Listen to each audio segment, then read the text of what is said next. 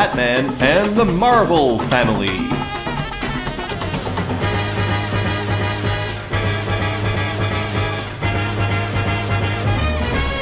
Welcome to FW Team Up, a proud member of the Fire and Water Podcast Network.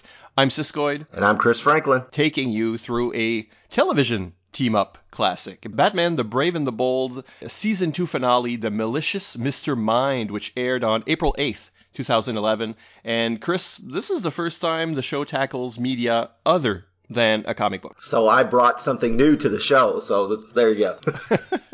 well, you know, it's a, it's a show that I do enjoy. I haven't seen every episode because I'm sort of keeping it. I, you know, I've got all the DVDs and sort of watching a few at a time so that it lasts longer. Oh, gotcha, gotcha. Yeah. Have you seen the whole thing? Oh yeah, this was a big this was a family event every week when a new Brave and the Bold came on because my son was just the right age that he really loved it. You know, and I mean it was perfect for him because like most of the animated series that the DC animated series it was, you know, there was enough in it for adults to keep them interested, but it was also, you know, geared towards kids. And this one was a little more geared toward, I think, a little younger audience than, say, the Bruce Timm stuff you know, uh, so yeah, it was must see, you know, appointment TV when it was on new. And uh, although Andrew really disliked the uh, finale of the show and still gripes about it to this day, have you ever seen the finale? Not yet. Okay, I'll shut up. Never mind.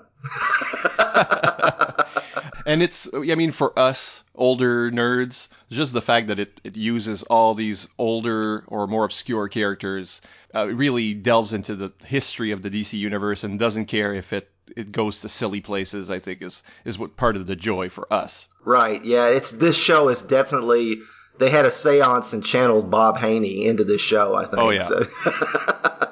it's well named. It's it is Brave and the Bold. So each episode of FW Team Up, one panelist picks one character to defend, and so in this case, Chris, what's your choice? I have chosen the Marvel family, and so I will take Batman. This is a Marvel Family Batman team up versus the uh, Monster Society of Evil, with Mr. Mind really at the center. Uh, that's why he's in the title. As is customary, we'll preface with a reason or reasons why we like the characters we've chosen. So, Chris, what's so great about the Marvel family? Well, the real reason I picked the Marvel family and I suggested this episode was because they have a tremendous potential for a kids' animated show. Uh, it amazes me that apparently no one at Cartoon Network, which is part of Warner Brothers, which owns DC, has seen this and seen this potential and done something about it. Uh, other than some segments on the Kids Superpower Hour with Shazam nearly 40 years ago, and a few guest spots like this, no one has you know, said, "Oh wow, that would make a great TV show for you know a kids cartoon network because it's instant wish fulfillment." I mean, you have three characters that a kid can identify with that change into superheroes. It's light, it's whimsical, it's tailor made for Cartoon Network. So that was the primary reason. There was actually a pitch made almost 20 years ago at this point by none other than Alex Ross uh, who designed a very cartoony looking Marvel family and pitched it to WB, and nothing came of it. So unfortunately, uh, so Alex Ross gets it, but you know, Cartoon Network, Warner Brothers doesn't get it. It's the Marvel word is the problem.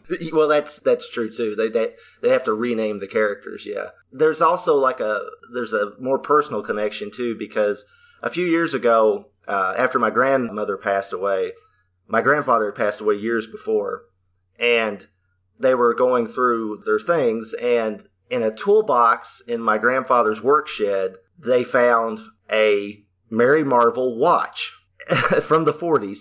Now, the only thing we could figure, my mom had passed away by then too. The only thing we could figure was that this was probably my mom's watch and that my grandfather intend, intended to repair it and just never got around to it or couldn't. Uh, now, it's possible he found it somewhere else and it's not her watch, but my mom was a comic fan. She was big fan of the Adventures of Superman TV show. So I don't have confirmation on that, but I just like to assume that that was my mom's Mary Marvel watch, and I have it, in, of course, in my collection of stuff. And uh, so that made it me understand how popular and important these characters were then. I mean, I'd, I'd, heard they were. They were more popular than Superman for many years, but this kind of cemented that and it made it more personal to me. So I've, I've kind of, I kind of like to defend them when I can because of that. there, there's quite a lot of vintage Shazam stuff out there because uh, my podcasting mates Marty and uh, Nat once gave me a um, a button, you know, a lapel pin. Mm-hmm that had uh, Captain Marvel on it and was like vintage 40s. Oh wow! And uh, sadly, I had it on a jacket, and I left the jacket on a shopping cart because it was getting too hot, and I, you know, I lost that jacket with a couple of pins on it, including that one. Oh man! oh, you, you, just killed me. I'm heartbroken, but. Um, so I tried to look for another one, you know, to replace it, but uh, never have. Oh man, that's that's rough. Yeah, they were really. I mean, there was a lot. There was almost. I know there was some Superman merchandise early on, like late 30s, very early 40s, but there wasn't a whole lot of any DC merchandise throughout the rest of the decade, other than you know if you include the Marvel family now, because of course that was through Fawcett. And there was, I mean, there were paper airplanes, there were little figurines, there were stuffed dolls. There were all sorts of stuff. They were really ahead of the curve with the merchandising. So, why did you pick Batman? Well, he's the only choice left. But uh, no, one good thing about Batman, I, and I mean, we return to Batman very often. But one of the great things about Batman, as this series shows, is that he can fit any number of tones and genres, uh, you know, from the dark and gritty to the, the light and humorous like this. Batman in the future or in the past, the, uh, the detective, the street fighter, the international man of mystery, the, the disguise artist, the philanthropist, the camp comedy figure, the monster who strikes fear into the hearts of criminals, uh, the the superhero on par with the rest of the Justice League, the team player, the driven loner. He's been reinvented so many times. You know, we're basically ready to accept almost any version of the character uh, in almost any setting, any else world, any. And Brave and the Bold is such a a great example of that, where in the movies and in you know uh, even the, the the Bruce Timm stuff we have a, a, like a dark Avenger of the Night and a sort of film noir kind of feel, and things can get pretty violent. And then we have this show, which is, you know, on par with the 1966 series uh, as far as tone goes. And it's great, and we immediately accept it. And that's not a Batman that we go, oh no, that's not my Batman. You know, we, everybody right. seems to embrace that cartoon uh, the same way they embraced the Bruce Timm series uh, which is arguably the, the best animated Batman, or you know, one of the best Batman iterations for other media ever. Mm-hmm. Uh, and yet we also accept this Batman as probably you know on par with it, where other Batman cartoons did not necessarily do so well, like the Batman or Beware the Batman. Mm-hmm. Those weren't runaway hits, but these two series, which are you know very much opposed uh, in tone, you know, are two versions of Batman that people embrace and accept. So that's what I like about Batman. You can put Batman into anything and the concept still works. And they do in this series. They put him in about every situation imaginable.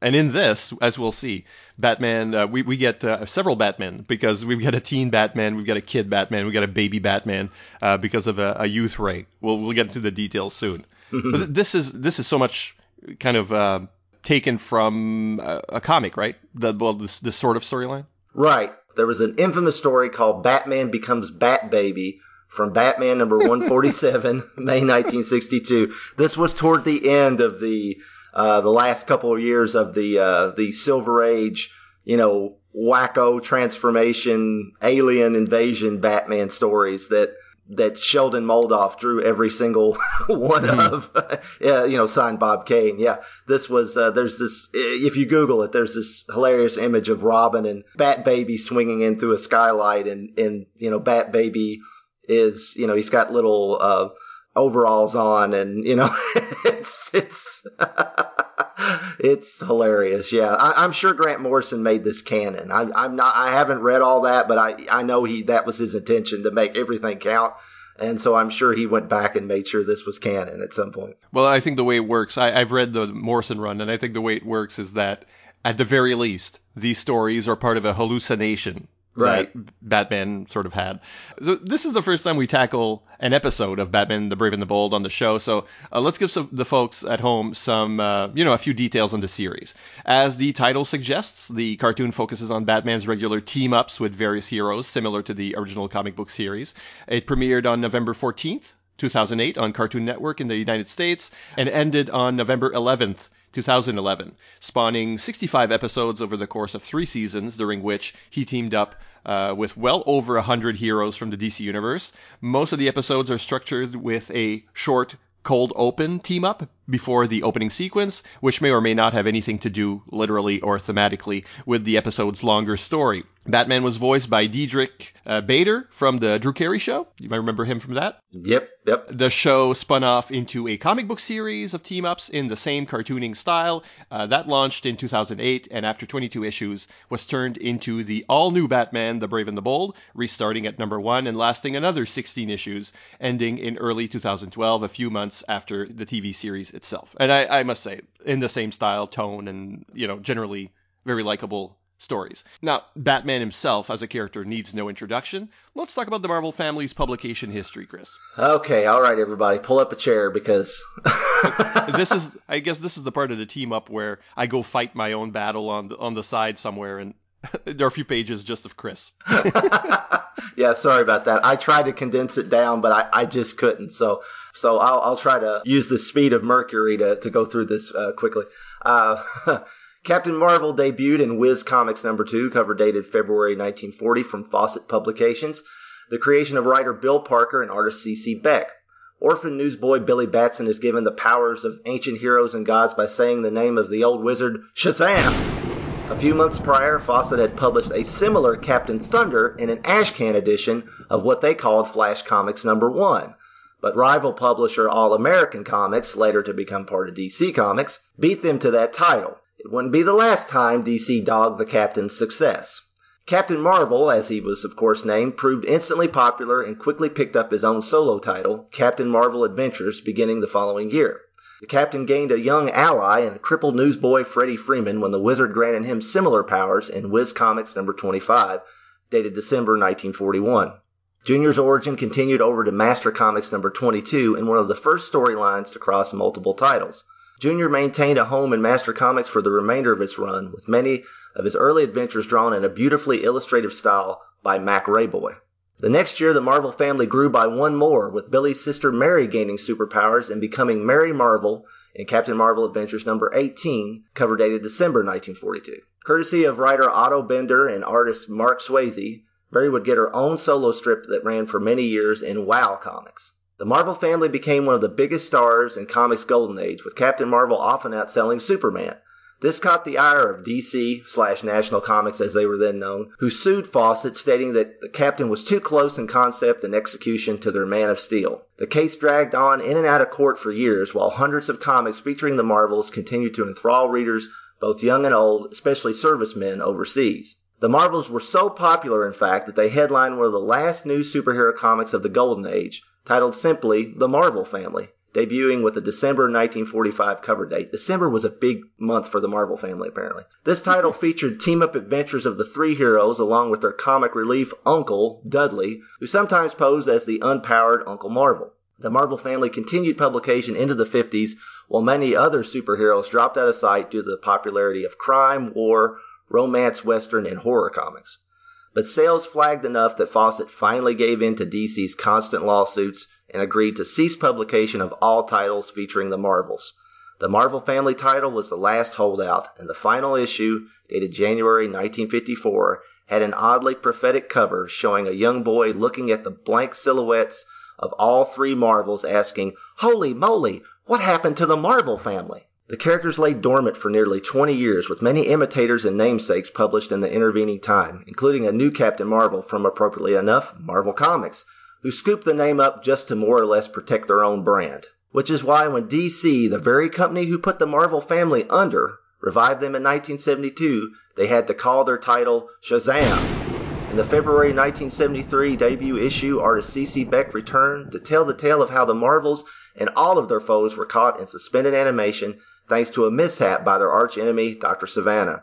The first issue was one of the first true speculator comics, with many retailers over-ordering and fans overbuying the books, just for potential investment purposes. The Magic Lightning didn't strike twice, however. Beck balked at what he called the infantile approach that editor Julius Schwartz and writers Denny O'Neil and Elliot S. Maggin took in an attempt to mimic the fun and whimsy of the Golden Age. Beck left the book, and DC gave it a quarterly reprint status just to hold on to the licensing deal they had with Fawcett. The advent of the live action Shazam TV series in 1974, produced by Filmation and starring Jackson Bostwick as Captain Marvel and Michael Gray as Billy, goosed sales enough for DC to increase the book's frequency again. They also briefly followed the show's format, having Billy travel across the country with Uncle Dudley, filling in for the TV show's mysterious mentor character. The Shazam TV series was a huge hit, but it eschewed many of the comic book trappings, including Junior, Mary, and even the Old Wizard. Jackson Bostwick was replaced in the second season by John Davey, and the show picked up a different family member in Isis, who had her own half hour show that often crossed over with Shazam. The show eventually ran its course, and DC Shazam title was finally laid to rest with issue number 35. The last two issues featuring a new, more modern art style thanks to Alan Weiss and Don Newton. Newton continued with writer E. Nelson Bridwell when the captain was moved over to a run in World's Finest and finally the digest version of Adventure Comics. After that, the Marvels were once again homeless, relegated to guest star status in titles like DC Comics Presents and All Star Squadron. They fared better on TV with Captain Marvel and comic foes Dr. Sivana and Aunt Minerva appearing on the two Legends of the Superheroes TV specials that aired in 1979 and produced by Hanna-Barbera. Filmation returned to the characters in 1981, creating a series of animated Shazam segments for inclusion in their live action slash animated Saturday morning hybrid show, The Kids Superpower Hour with Shazam. The entire Marvel family was on hand, as well as their arch foes, in a series of episodes that were surprisingly faithful to the comic source material. A young Paul Dini, later to go to fame on Batman the Animated Series, provided some of those scripts. The Marvels also appeared in Crisis on Infinite Earths in 1985, where their homeworld, designated as Earth S among the DC multiverse, was folded into the new consolidated DC Earth. It was around this time that DC bought the Marvels and Fawcett's other superhero characters outright as well. Captain Marvel got a new lease on life with appearances in the Legends crossover event the following year and membership in the brand new Justice League, courtesy of Keith Giffen, J.M. DeMatteis, and Kevin Maguire. Roy and Dann Thomas and artist Tom Mandrake launched the Shazam The New Beginning miniseries that told the backstory of this new, darker take on the captain, but although it had decent sales, it never had a proper follow up outside of a brief sequel in Action Comics Weekly. The captain was again relegated to guest star roles until Jerry Ordway produced the hardcover graphic novel The Power of Shazam in 1994. A subsequent series followed in 1995, written by Ordway and drawn by Peter Krause. This series steadily reintroduced the entire Marvel cast, including Junior and Mary, whose backstories and characterization were kept pretty faithful to the original while updating their trappings for modern audiences. Power of Shazam was a fan favorite but only lasted 47 issues. Superstar artist Alex Ross became a champion for Captain Marvel, making him a prominent figure in his and Mark Waid's Kingdom Come and one of four DC heroes spotlighted in their giant treasury editions with writer Paul Dini. There's him again. Aside from stints in the JSA for Captain Marvel, the Teen Titans and Young Justice for Junior, and the Super Buddies, the former Justice League International, for Mary, the Marvels soon fell on hard times. The less said about DC's attempts to completely destroy the characters and their upbeat nature in subsequent years, the better. Although there were bright spots like Billy Batson in The Magic of Shazam, young reader's title. In the new 52, DC finally caved and just gave up the Captain Marvel moniker altogether, calling their new angsty Billy Batson simply Shazam. The Marvels continued to occasionally appear in animation, with the Captain making memorable appearances on Justice League Unlimited and Young Justice, as well as the direct-to-video short feature Superman Shazam: The Return of Black Adam. A live-action Shazam film has long been in development hell in Hollywood, and as of right now, it looks like it may actually get made after Marvel Studios releases their own Captain Marvel film. Some guys just can't catch a break.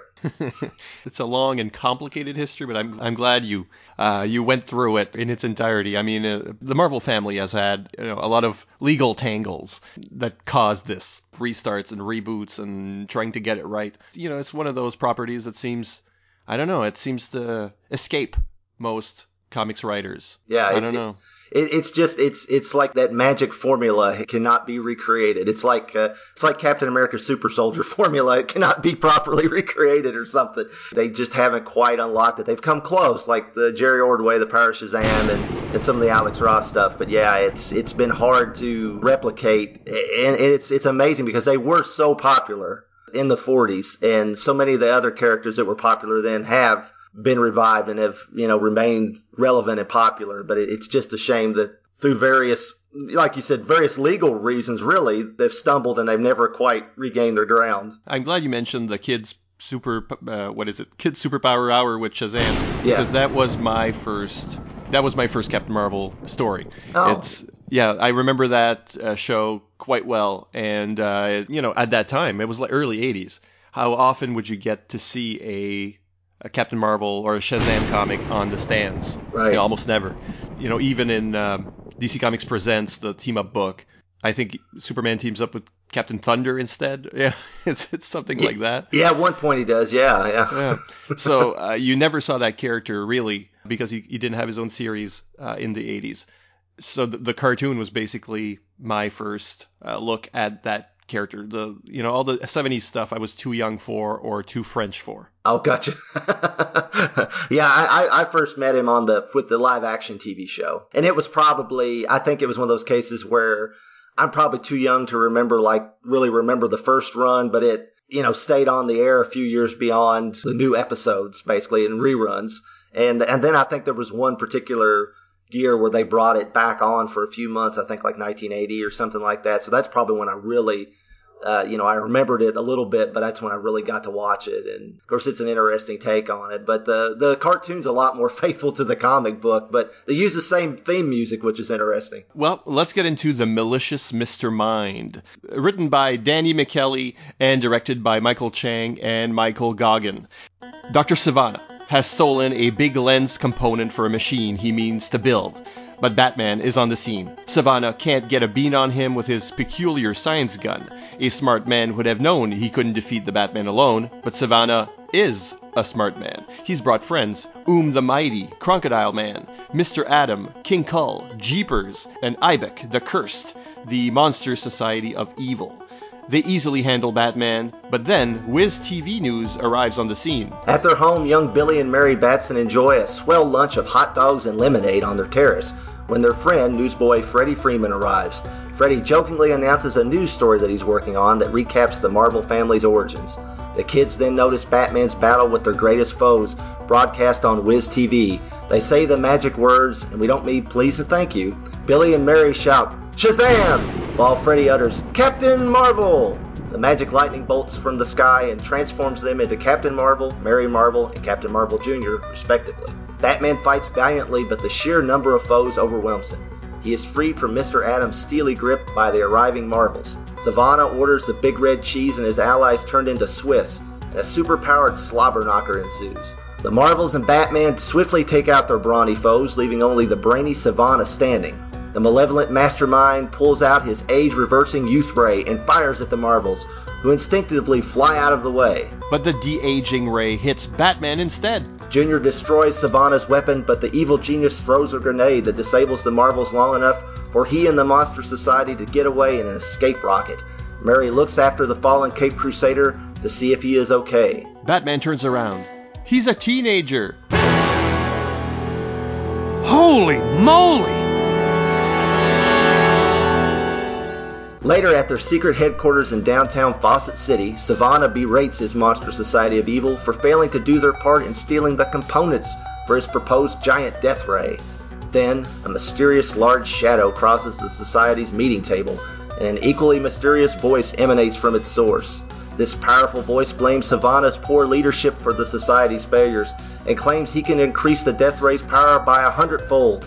Sivana warns him he'd still have to contend with the Marvel family, but the voice assures him his powers of mind control would have them defeating themselves. The Society votes for this newcomer to take over the leadership role from Sivana, and their new chairman stands revealed as the world's wickedest worm, Mr. Mind. Meanwhile, Batman is dealing with things even more terrible. A pimple on his cheek. His voice breaking and blushing at Mary Marvel's compliments. Batman explains his plan to stop the Monster Society, which he deduces is going to hit specific labs to get other components for the weapon Sivana is working on. Next stop, the Fawcett City Super Collider. The Monster Society steals a fusion chamber from the facility, but Sivana questions what use it would have in a death ray. Mr. Mind insults Sivana's ability to grasp his plan, but the arrival of the Marvels puts an end to their squabbling momentarily. Mind tells Sivana to keep them busy while he flies off with his tiny jetpack.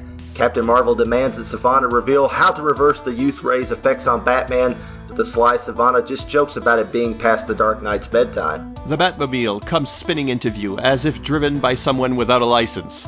A preteen Batman leaps out of the car, ready for action. He dodges the powerful punch of Oom the Mighty, who then takes his aggression out on the world's mightiest mortal. Cap fights back and orders Mary to tackle the Crocodile Man, but unbeknownst to either of them, Mr. Mind enters Mary's ear and takes control of her mind. Mary is none too happy about being bossed around and reminds her brother she's actually three seconds older, while King Kull pummels him. Batman notices their squabbling but doesn't see Mr. Mind leave Mary's body and enter Junior's ear. Suddenly, the world's mightiest boy is also tired of taking orders from his former hero and decks him one. Batman shrinks down to the size of a child and warns the Marvel family to stop acting like babies before using bat bombs to disable um, Oom, King Kull, and Ibac. As Junior and Senior Captain continue to battle, Mr. Mind flies into the ear of the Big Red Cheese, who calls his allies leeches and uses Junior as a bat to swat Mary into a nearby building. The Marvels engage in a full on family feud, ignoring Batman's protest and destroying a good chunk of Fawcett City as the Monster Society makes off with the fusion chamber. Mr. Mind leaves Cap's ear and flies to the escape truck, gloating to Sivana that he bested him in defeating the Marvels. Kid Batman tricks Captain Marvel Jr. into saying Captain Marvel, and down comes the lightning. Changing all three Marvels back into their human forms, but the sting of their words and actions remain. With their family dynamic destroyed, all three go their separate ways, with little Batman wondering just who is going to help him defeat the Monster Society. The Dark Knight bawls like a baby. The former Marvel family faces the next day alone, a forlorn Freddy sells his papers. A maudlin Mary plays alone on a seesaw, and a bewildered Billy stares at the empty chair across his checkerboard. Kid Batman observes them and decides to catalyze the reconciliation process of the Marvel family.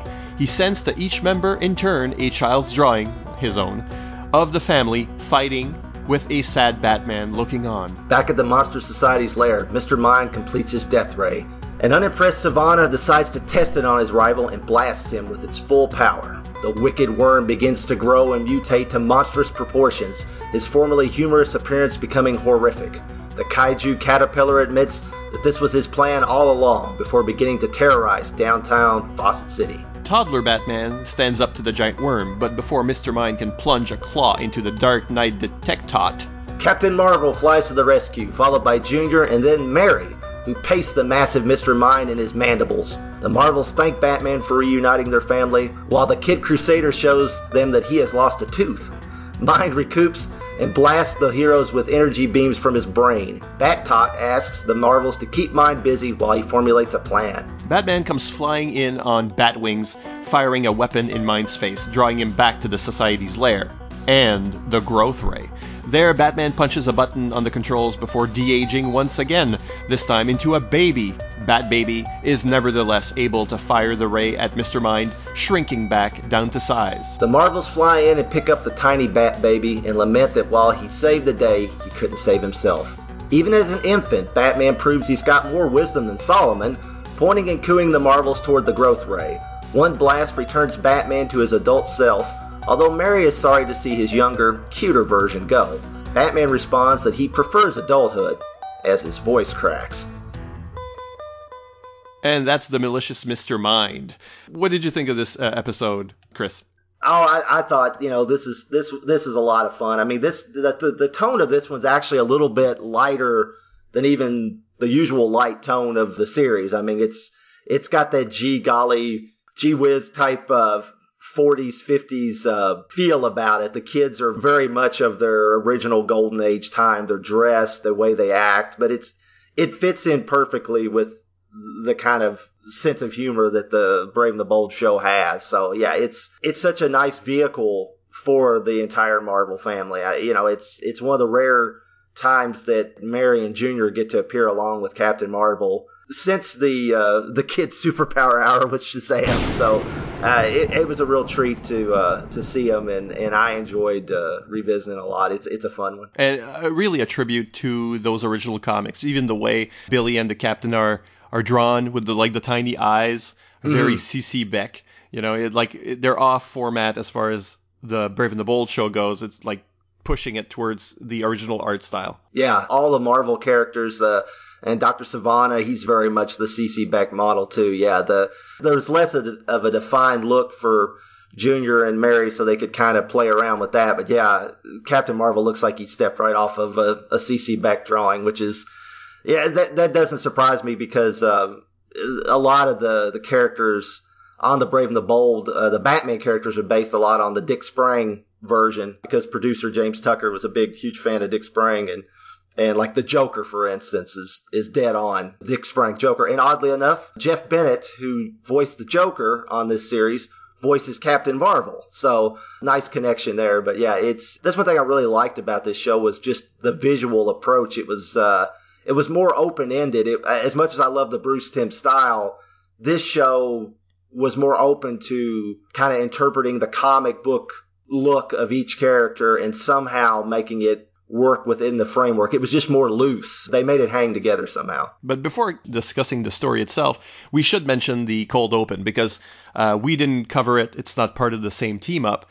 Uh, but you know, before the the theme music comes on, Batman actually is in the middle of a team up with Kamandi, Last Boy on Earth. We should at least mention that part of it because it's a in the same way that CC Beck is paid homage to in the main story. It's really like a Jack Kirby tribute in the first part. Oh yeah, Kamandi showed up on this show quite a bit, and I, I was kind of wondering if they weren't trying to to uh, pitch a Kamandi spinoff series, which I would have loved that. I mean, I think mm. that would have that would have been great. I mean, can you? Uh, I mean, what kid wouldn't want a Dr. Canis action figure? You know, a, a, a humanoid dog action figure. You know, uh, it it seems that's another concept that's like ready made for a, a kid show. You know, I mean, I, I, I can't believe it's it's gone this long without somebody doing something with it. But uh, Kamandi is another example of they didn't really even bother, you know, with a lot of story details, kind of like Bob Haney wouldn't. Batman just somehow, you know, in this case, Kamandi ends up in, in modern times, in Batman's time, and a lot, and most of the the team ups, you know, Batman's in Kamandi's post great disaster future. It feels just like a Brave and the Bold Bob Haney comic. I mean, no real explanation. Uh, you know, just uh, if you never need me again, just uh, go through the Justice Portal. What? Okay. right. and uh, and it is a, a very uh, you know there's a statue of Jack Kirby in the park that looks like him. Mm-hmm. The villain Misfit is from Kamandi Number Nine, a very obscure character, obviously. Yeah, it, it's a fun little bit about uh, getting a power source for a gadget to stop Misfit, and and it's quickly resolved, which is basically what the cold open usually does. It just like tells you that, that Batman has had so many more adventures, and you're only seeing a tiny part of them. So that's always fun. Yes. Getting back to Captain the Marvel family, the Monster Society in this that was part of my joy of watching uh, this episode because they really went and combined different versions of the Monster Society that we've seen through the comics. When I started reading All Star Squadron, with number 47. It's very late in the run, and then I went back and got all the rest. Number 47 was like a Dr. Fate origin. And then the next storyline was a Monster Society of Evil storyline where Mr. Mind comes across from Earth S to Earth 2 and creates a team of villains using, well, Roy Thomas used some very obscure villains from the Golden Age, people who had only shown up like once ever, uh, and as Roy Thomas will do, and and and made it like a first Monster Society that would have predated the Earth S, or the you know the Fawcett Monster Society. So in this, Oom the Mighty is actually a Spectre villain that only appeared once way back in uh, All Star number three. Wow! And he was part of that group along with uh, you know, Mister Who and uh, uh, Niola, and I mean different characters from the DC universe. So Oom in this, since he is so obviously a monster, is included in a group of Fawcett, you know, comics characters, uh, like the Crocodile Man and uh, uh Mr. Atom and yeah, yeah, yeah, Mr. Atom looks really cool. Uh, Jeepers in this is a bit a bit strange, and none of them are really named you know, in the course no. of the episode. And Jeepers looks like a real, like a sort of a man bat, but in the original comics, it was much more cartoony, but is a bat creature. Cap even goes Jeepers at some point, but I don't think he's referring to the villain. just kind of confusing. But I love to, to see that, you know, the, they went and got some of the, not only just the Fawcett characters, but even paid tribute to that Monster Society of Evil from all Star Squadron in the 80s. So it's really a mishmash of all sorts of concepts that you know the writers wanted to put together in this story. Yeah, that that was cool. I I kind of forgotten that that character wasn't a Fawcett. That Oom wasn't a Fawcett character, but that's right. Yeah, I remember. I remember that storyline. It there were a few times that Captain Marvel appeared in All Star Squadron, and I, I think I remember reading that Roy Thomas wanted to use him more, but at that point, I think DC had to pay Fawcett every time they used one of the the Marvel family characters, and they were trying to limit. You know, they didn't just want them in the background when they used them; they wanted it to be a big prominent part of the story. And uh, of course, a few years later, they bought them outright, as I said. But you know, it's it's interesting they combine different versions of the Monster Society of Evil, which uh, the Monster Society of Evil of itself was a it's like one of the first like multi-part storylines that carried across many issues of Captain Marvel adventures for was it like a year or something or maybe even more than that? And it was like different you know the there were multiple stories in uh, you know golden age comics and there was like a chapter it was almost like a like a, a serial like a like a t- movie serial or radio serial. And you know you didn't know at first who the, the the villain was that was behind all this this mr mind and then when they reveal it's this tiny worm you know, that was quite a twist. You know, that was a M. Night Shyamalan type tw- twist in a Golden Age comic book. It, yeah, it's a very famous storyline, and uh, you know, I think it's it's too good a concept to leave on the table.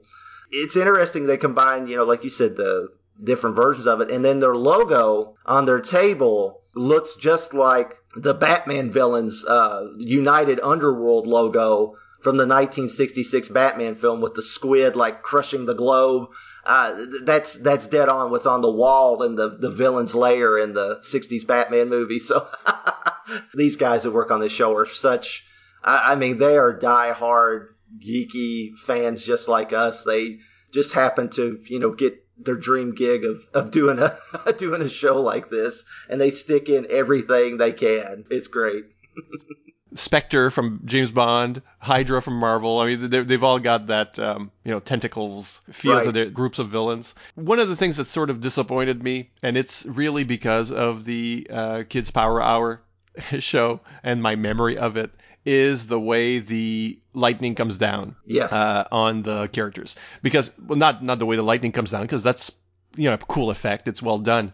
But when they call down the lightning the first time, because I so remember that the cartoon show going, you know, Mary and uh, Billy going Shazam, and then Freddy going Captain Marvel. So you could hear each one, and the word Shazam was had a punch to it, and then Captain mm-hmm. Marvel and they, they all got hit together. In this, they all say it together, so it kind of you know Captain Marvel, the words Captain Marvel, hide the word Shazam. Uh, so that was less satisfying to me, and in my head, I was always hearing the original cartoon show's way of doing it.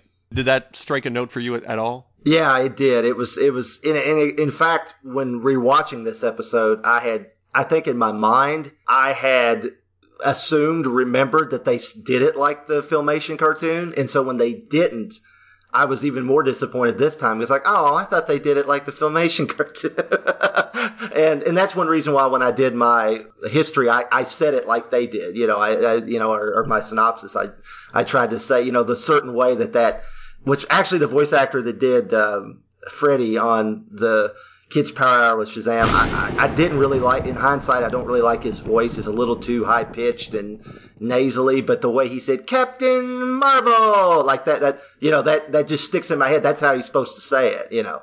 With the Shazam, I can, I go back and forth between uh, the way the cartoon was and the way Michael Gray would say it, you know, when he, almost 30 year old Billy turned into the almost the same age Captain Marvel, you know, but. because he wasn't quite a teenager, folks, when he played that character, but. Uh, he, he was quite a bit smaller than Jackson Bostwick, so it, it worked out. Uh, real quick before I forget, I mentioned Jackson Bostwick. I actually met him at a comic convention uh, a few years back, and I had a shirt that had um, all sorts of DC characters on it, and it had uh, by Jose Luis Garcia Lopez, praise be his name, and uh, it had you know Captain Marvel, it had a junior and Mary on it, and he noticed my shirt when we were talking, and I got to talk to him for about 20 minutes because we caught him right after he come back from a break, and so there wasn't a line at his table, and uh, he said, "Oh, he said you got uh, got uh, Junior and Mary on your shirt too, great, you know." So so props to Jackson Bostwick knew those characters even though they were never on his TV show. So good on him. That impressed me. He he knows this stuff when it comes to the Marvel family. So I was he, he was a super nice guy too, but I digress. So he did his research. And there's another member of the Marvel family on the uh, on in the episode sort of. There's a cameo for Tawky Tawny, mm-hmm. who is uh, just like a, just a plush animal in this sadly. It was fun to see. You know, I, I could have even stood for more of those little cameos. I was almost expecting, you know, not having seen this episode before uh, we started doing research for the show, mm. I sort of expected the three Marvels and, uh, you know, all sorts. I, I, you know, I was expecting a lot more of the Marvel family, not just the three. I'm not disappointed. Uh, it was already a pretty crowded story, but if we could have seen all of the Marvels somehow, uh, I would have been pretty pleased. Yeah, it was kind of I was kind of waiting to see Uncle Dudley, especially when it showed mm-hmm. them at, at home. And I, you know, it's kind of weird when they, when Mary and, and Billy are, you know, go their, they all go their separate ways when they're upset with one another. Aren't they still living in the same house? So are they just, uh, are they just staying away from one another while, you know, Mary's on the seesaw and, and Billy's, you know, up in his room staring at the checkerboard? Are they just like, you know, they pass each other in the hall and don't talk to each other? Or, yeah, it was, it was, I guess we're not supposed to think that much about it, but, uh, yeah, it would have been nice to have seen like the, I didn't bring up the Lieutenant Marvels in the, uh, in the history, uh, because, you know, the history was long enough, but I know that's some of Rob and Shag's favorite characters from Who's Who, the Lieutenant Marvels. So uh, you know, it would have been nice to see them, or maybe see a st- the Marvel Bunny. Yeah, the Marvel Bunny. See a stuffed Hoppy. Uh, maybe Tawky Tawny's like uh, like Hobbs. You know, he uh, he's alive in their imagination here, but he's he's a stuffed animal in real life. I don't know. and and even Batman could have had a stuffed animal, you know, a reason for a stuffed animal since not only was he degre- you know, had age reversal problems, but he was also acting the part. So when he was a, a, teenager, he had like teenage concerns, and it's, it wasn't just it, you know it was a personality shift as well for Batman, mm-hmm. which made it uh, you know an extra layer of fun. Yes, definitely. I, I forgot to mention uh, we talked about who played uh, Captain Marvel, who had a Batman connection. Tara Strong voiced Mary and Billy, uh, which you know that's typical. A lot, a lot of female uh, voice actors voice you know boys like Bart Simpson, for instance. Tara Strong, famous for voicing Batgirl on the new Batman Adventures and Harley Quinn and subsequent uh, Arkham video games, and uh, heard regularly as Raven on Teen Titans and Teen Titans Go. So she's got a lot of a lot, a lot, a lot of uh, DC uh, character cred in her resume for sure. So, what are the uh, uh, the flaws in this episode? One thing that kind of stood out to me, I've never seen this happen, and I, I think they did it for expediency in the story. But Batman tricks Jr. into saying Captain Marvel, and the lightning bolt comes and it hits all three of them and changes them. So, you know, I've never seen that work. I guess if, because they're not like right on top of each other. If they were all like literally like just like in a cluster, just like pounding on each other, I could kind of see it working. But they were like several feet apart at least. And it still changed them, you know, all changed them. But I guess he would to have him have to trick him into saying Captain Marvel and them into Shazam would have just taken way too long. But you know, it, it set off my nerdar that you know it's like, well, wait, that's not right. That's not. the, the chain lightning effect is, or else they wouldn't all have to say their magic words. Right. It, they when they first changed this time, he, Billy could have just said Shazam and changed all three of them by the same notion. Uh, another thing was there's quite a bit of destruction porn in their battle. Um, it, it, I'm not sure that fits the otherwise light tone of this episode. I mean, we don't see anyone in danger, but I mean, there's a lot of buildings getting destroyed in this. And I mean, you know, at one point, like Captain Marvel, like pushes one over on him. I mean, it's, he, like I said, he uses, uh, Freddy as a bat and knocks Mary into a building. I mean, it's Roland Emmerich type destruction going on here. So, I, I think part of it too is we're very sensitive to that nowadays because so many we've criticized a lot of superhero movies like you know Man of Steel uh, for going overboard with that. So I, I think that's it. It probably didn't even jump out at me when this first aired, but it jumped out at me this time because it's like, oh, here's more of this, you know. So I agree. It's like the city's very much empty. yeah. or else this doesn't make sense. And it's worse because it's not the villains causing the destruction, even though, yes, Mr. Mind is in their ear. Uh, but he's not in everyone's ear at the same time, you know. It's uh, so there's a lot of destruction caused by the heroes themselves. Yeah, it, that, that's an interesting aspect that he doesn't like totally. He just like gooses their negative feelings more than than actually taking them over and changing their disposition. Because once he leaves, they're still you know, they're still upset with one another. So it's not like they shake their heads and go, "What happened?" You know, they they remember what was said, and and uh, I thought that was kind of an interesting angle because a lot of times, you know, when it's mind control, they they're completely oblivious to what they did, and it's a completely foreign notion that that sets them off on this course. But it's it's it's really is like it's some kind of uh, underlying uh, tension that they just kind of uh, ignore through their, you know, a sunny disposition, basically.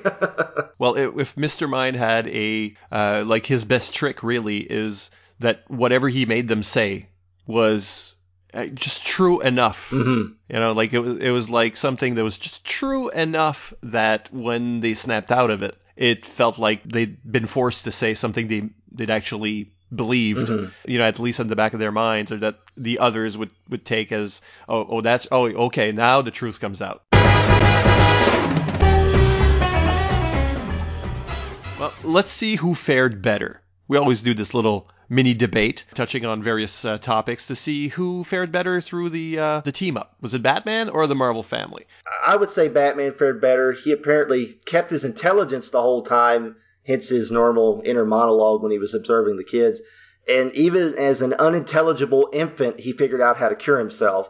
The Marvels got played, but Batman generally came out the better in this whole series. The creators, in a kind of tongue in cheek way, played into the infallible Bat God bit quite a bit in this in this series. So I know you're supposed to defend the Marvel family here, but Batman is so powerful a figure. I mean, this is really relates the same way that um, the episode I did with Bass on Brave and the Bold with uh, Batman and the Atom, where Batman is dead and the Atom is just controlling him from inside his right. brain, and Batman still came out better uh, in the end because this was the guy that somehow unconsciously just Batman's reflexes are enough to beat the villains in that one. You know, Batman, whether he's dead or a baby, still wins the day.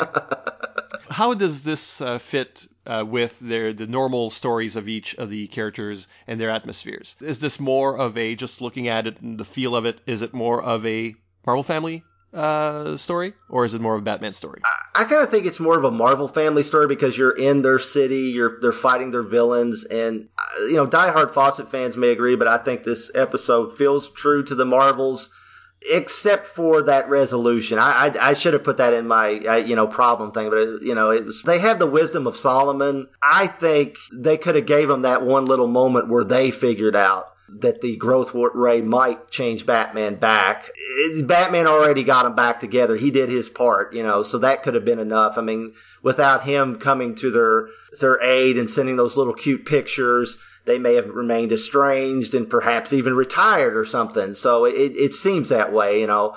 But yeah, I think they could have gave him that one little win at the end. It would have been nice, you know. But uh, yeah, I, I, overall, I think it's it feels like Batman has come into a Marvel family story and kind of you know saved the day in their own in their own story, which in keeping with what we just said is kind of what Batman does on this series. So I guess the level of silliness and whimsy of their brand sort of causes him to become a teenager like them, and I would agree with that. I you know the wisdom of Solomon and all those are traits that aren't played up uh, well even in comics. Uh, you don't often see Captain Marvel being wise or showing godlike wisdom because even in this, if uh, even before the finale, the, just their tiff, their family tiff, wisdom would have fixed the problem. I would say. Right.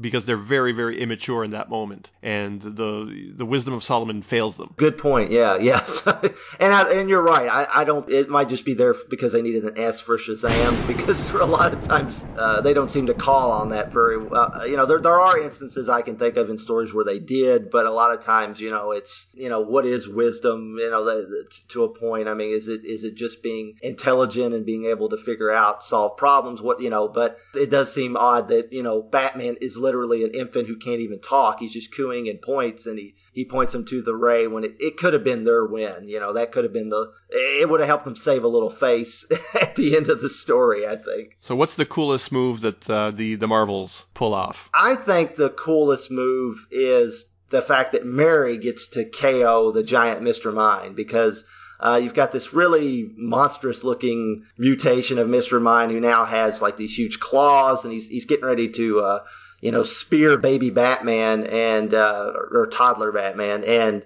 Captain Marvel and, and Junior fly in and grab the claw, but then Mary comes in and just knocks him down. I mean, she punches him down and he falls into the the buildings, and I thought that was cool that they you know gave Mary that uh, that moment. You know, you, it would have you, probably would have thought they would have used Captain Marvel for that, and the, the two kids would have caught the the claw, and, and Captain Marvel would have you know decked him. But uh, seeing Mary do it was was really cool. They get a lot of hero shots, you know, just the way they they fly down, and there's a lot of love visually for all three characters. Mm-hmm. But yeah, yeah, that's a good moment. Uh, for Batman, I would say that it's really it's using his brain because it is when he calls down the lightning, when he tricks uh, Junior into uh, saying the word and uh, getting the you know lightning down each of the heroes who are fighting at that point. I think that's his best moment. You could say that uh, it's when he uses psychology, when he draws all those pictures and sends them to the Marvel family so they feel bad about their fight. I, I wouldn't even call that pop psychology. I don't even know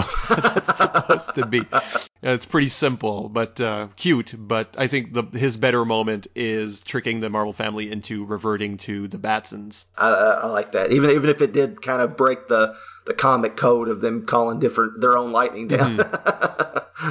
what about dumb or weird moves? There are always some. Uh, you know, trying to fit different characters into the same story. What is uh, the Marvel family's dumbest or weirdest move? I, I again, I got to go back to that. I don't mean to beat it to death, but that the whole wisdom of Solomon isn't smarter than infant Batman thing. Uh, that just that really, you know, at the end, I, I guess I kind of forgot that. I, I, expected them to be, oh, wait a minute, we can use the growth ray, you know, uh, and uh, they didn't. That's probably, you know, the, and of course the fact that they that they instantly give in to these feelings that uh, mind has uh, these nasty things they've said and done because of mind's manipulation. Yeah, but that's that's part of the story. You know, they have to do that for the for the story to work. And and they are kids after all. And after he's Batman's got them to transform into kids, well then they're just normal they're just normal kids who You're right. get their feelings hurt easily. So For Batman, I I would go with a weird move. I'd say that the poopy diaper uh, move. I, I'm I'm gonna say it's a move because okay, Batman turns into a baby and loses uh, control over his bowels, I guess but it's what makes Mr. Mind or the giant Mr. Mind not kill him right then and there because he recoils from the smell. So so I'm saying my head headcanon that Batman at that point pooped on purpose. And what other weapon does he have at that point? Uh, he's a baby. So uh, he poops. Mr. Mind is, is uh, stunned let's say. That gives him a chance to pull on that lever and uh, for the Marvels to come in and you know finish the story. So the poopy diaper is one of Batman's weirdest moves ever. His weirdest move is a bowel move. Uh... well, here's a question for you. If he really did, you know, poop, then when he turns back into an adult, oh my god. Oh, that that's you know that's uh I know that's an awful uh, that. But I mean, come on, you know. I mean, did it just disappear? I mean, what you know? I, I, I hate to even go in that direction, but yeah, luckily he had his bat depends on you know underneath or something. I don't know, but yeah. well, the whole thing the whole thing was bizarre in the sense that you know no matter how small he became, the costume still fit. Right. Yeah. You know, and he, he got back his uh his uh, baby teeth, and I mean it's uh, you know it's it's absurd but uh, funny. Right. It, it reminds me a little bit of the uh, Justice League Unlimited episode kid stuff, Mhm.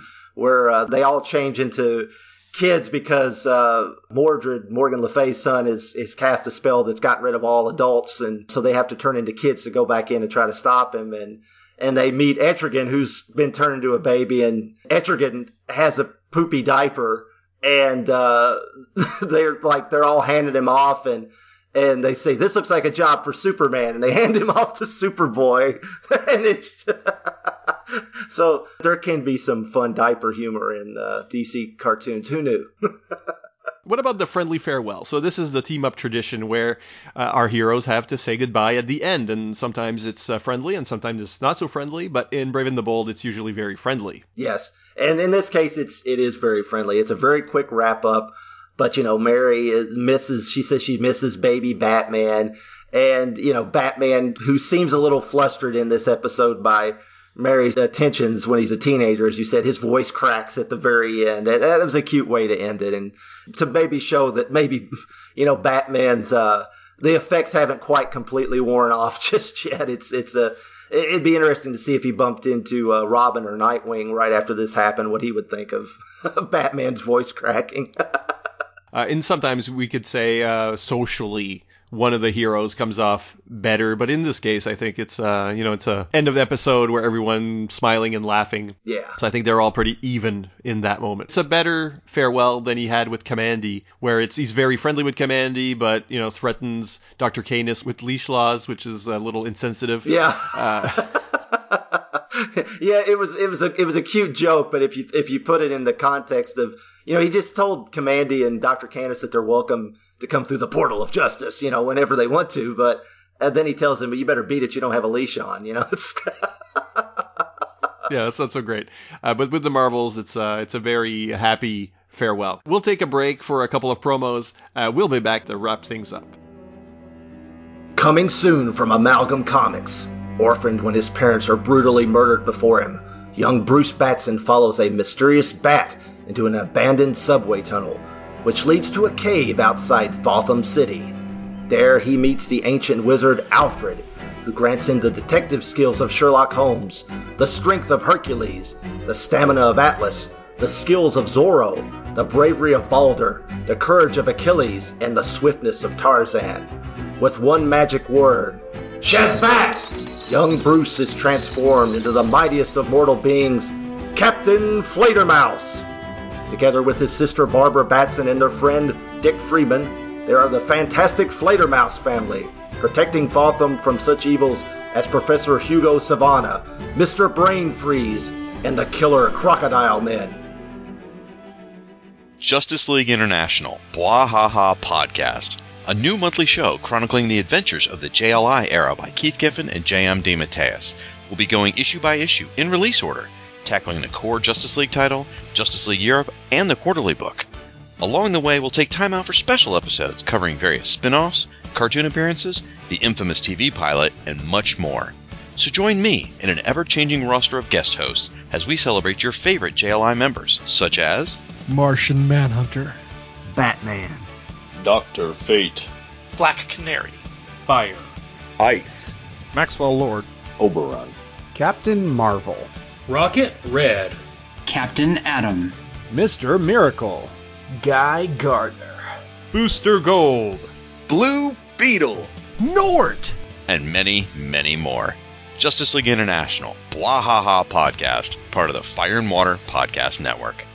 Want to make something of it? Batman Nightcast, a thrilling new podcast from the Fire and Water Podcast Network, hosted by Ryan Daly. And Chris Franklin. Nightcast chronicles the Cape Crusaders' adventures in Batman and Detective Comics after Crisis on Infinite Earths. Highlights from this legendary era include Batman number 400. Legends, Mike Barr and Alan Davis. Batman Year 1, Batman Year 2. Max Allan Collins, Ugh. um, the new Jason Todd, Ugh. Millennium, You're not doing this right. Let me take over. Alan Grant and Norm Breyfogle. Alan Grant from Jurassic Park? Did you hear me say Norm freaking Breyfogle? Oh, yeah. Son of the Demon. The Killing Joke. A Death in the Family. Batman Year 3. A Lonely Place of Dying. Alan Grant, Alan Davis, Max Allan Collins. Why are there so many people named Alan from this era of Batman? The Rise of Tim Drake. Legends of the Dark Knight. And that's just up until 1989. Did anything exciting happen with Batman after that? You'll have to tune in to find out. Batman Nightcast, part of the Fire and Water Podcast Network. Find it on iTunes and at fireandwaterpodcast.com. Oh, we forgot to mention your favorite issue when Batman fires Dick Grayson. You want to find another co host? We're back. One final feature, the bonus team up, in which each of us proposes the perfect Marvel family team up. So, Chris, who do you team up the Marvel family with if you had, you know, uh, unlimited uh, access to any character in the universe? Well, this is not likely to happen given the competition between the two parent companies, but I pick the Marvel family and the Incredibles. How cool would it be to see these two families team up because you could have Freddy and Violet develop a romance, Dash annoys Mary to death, and Mr. Incredible and Elastigirl are shocked when they see their near contemporary, Captain Marvel, change into yet another kid they feel they have to keep in line. Billy would then have to prove that he deserves a respect as they battle Dr. Sivana, who has taken over Edna Mode's costume design compound and outfitted his evil kids with her weaponized tights. Wow. Well, it's got the same kind of tone that you would like to strike for each of these properties, right? The Incredibles are very much you know Marvel family sort of feeling and tone to it, more than Fantastic Four, say. Yeah, lots of red though. That's the only thing. oh yeah, everybody's in red. uh, good thing for Junior.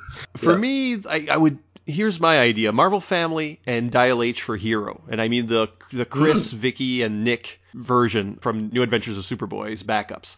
Uh, the story would imagine them all going to the same high school. Maybe it's an exchange program, you know, Fawcett or Fairfax, whichever.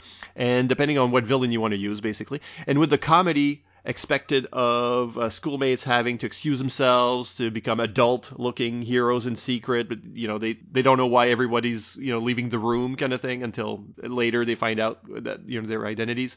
I would further make sure that the dialed heroes are actually tributes to the characters of hero high from the kids superpowers hour which is am so weatherman captain california glorious gals because i remember those characters just as well as i do the marvel family from that cartoon Oh wow! So I, I would probably you know not do the obviously wouldn't be uh, reader suggestions. They don't do that anymore for Dial H. But the dialed heroes would act we would be you know sort of like Weatherman, sort of like Captain California, uh, with his like amazing smile that it shines brightly. That stuff uh, I remember so well. So um, that would be my team up. Cool. I'd, I'd buy that. That sounds awesome. Shazam, and then H E R O.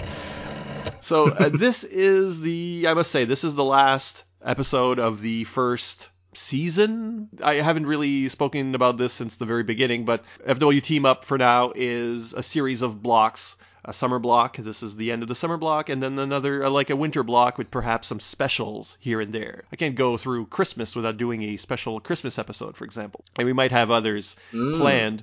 Uh, and uh, I'll still be teaming up with a variety of podcasters from our network and from outside our network. We have a lot of friends after all. So this is the end of the block. Thanks for teaming up with me, Chris, for this particular episode. Oh, thanks for having me. It was fun. And can you remind people where they can find you? I'm all over the place on fireandwaterpodcast.com. Uh, I host the Supermates podcast with my wife Cindy, which we're getting ready to get into our House of Frankenstein Halloween series. Uh, I co-host Batman Nightcast with Ryan Daly and uh, we are in getting ready to jump into Batman Year Two, and we're in the middle of the uh, Max Allan Collins run on Batman, which is a whole lot Yay. of fun. Yeah, uh, Rob and I are Rob Kelly and I are getting ready to ro- launch Superman Movie Minute very soon, and uh, there's a couple other little shows that pop up here and there, but that's the majority of where you can find me. I'm all over the place nowadays on, on the network, so you'll you'll hear me eventually. So Uh, and a reminder that we do enjoy reading your comments. I might even read them at some point during one of the specials. And the best place for that is fireandwaterpodcast.com. You can also visit the Fire and Water Podcast Network Facebook page or tag us on Twitter using the hashtag FWPodcasts. Uh, so see you next time for another amazing superhero team up, because after all, justice is a team effort.